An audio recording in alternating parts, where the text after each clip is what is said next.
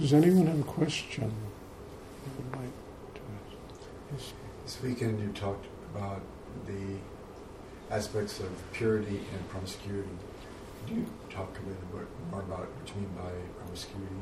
Well, promiscuity just defines itself. You know, a promiscuous person is somebody that's bouncing from bed to bed, you know, and has no commitment inside to really loving somebody, but it's simply the act of bouncing from bed to bed. It's being turned on. And I use promiscuity more as a metaphor, you know, that we bounce from meditation group to meditation group, from this to that to that, from friend to friend to friend to friend, you know, without ever really making a deep commitment to a, another human being, to a, a situation, to which will root you there so you can really learn what is being taught in a situation. So you fill up your life with this kind of bed to bed activity.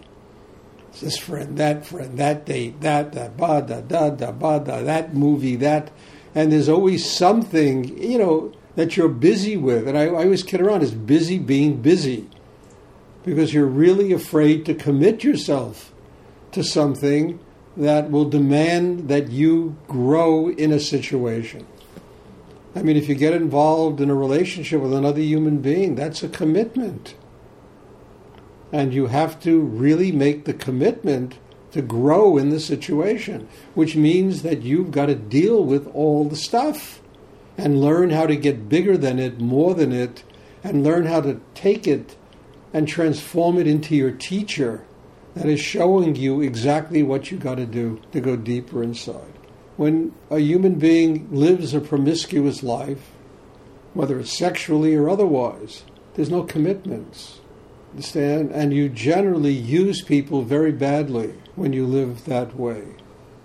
You know, you're not committed to nurturing another human being. You're not committed to loving another human being. You're not committed to loving yourself. You're just bouncing from this to that to the other to the other. And it all is an extremely superficial way to live. And yet it's the way that most people in our society live today, be it sexually or otherwise. They are bouncing from this to that, to that, to that, to that, to that, to that, to that, to that. There's always something. And in the, the world of media, the world, the kind of world we live in, it's not difficult to do this. It's very difficult to root yourself and truly make the effort to grow in a situation. Because then it will demand of you that you become more mature, deeper, more open, and that you have to really build yourself as a human being in order to master yourself in that situation. I mean, sure, everybody goes through it, but it really is a sign of immaturity. You know, when I was younger, I used to I used to work as a waiter in restaurants, and probably over a period of four years, I must have had 300 jobs in different restaurants, maybe more. I don't know. I and I could never hold a job. I used to always need money, and it was the easiest place to make a living. I would go out, and within you know a half hour, I found a job, and I have instant money in your pocket, you know. And you know, I wasn't getting rich, but I was getting enough. You know, I was paying thirty-eight dollars a month rent, and you know, life was different then. You know, you didn't need too much to get to get on. And I never forget. After all, I said to myself, Stuart, you can't keep doing this the rest of your life and this is after I met Rudi. I had a job in a restaurant on 84th Street and 3rd Avenue, I think it was, in a kind of bar restaurant there. Very busy, popular place. And I said to myself, because I used to hear Rudi talk about this, and I said, you know, if you have to make the commitment to do this for the rest of your life, for the rest of your life, you're going to do this and you're not going to get fired. You're going to learn to like the profession of being a waiter if that has to be your profession for the rest of your life.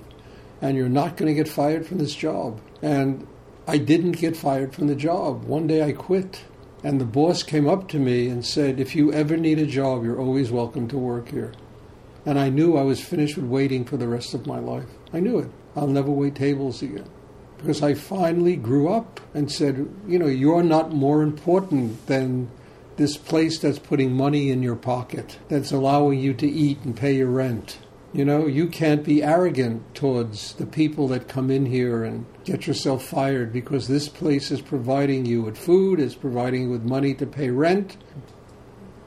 I mean, how does a relationship work unless you are really responsible to the person in the relationship and that you accept the fact that they're going to bring their baggage? And they will. And if you love the person, you forgive them everything. It's only after six months, a year, when you're get familiar and t- then then you don't forgive them anything, and then it's just war all the time. You know, then then then it becomes you know uh, Star Magazine. Everybody is sleeping around and doing because they can't take the responsibility of dealing with somebody else's and their own their own inability to deal with somebody else's baggage. I know it. I've been through it. I'm not talking from not having been through this experience. I have the thing that's allowed me to learn and do what I do today is total responsibility to the spiritual practice.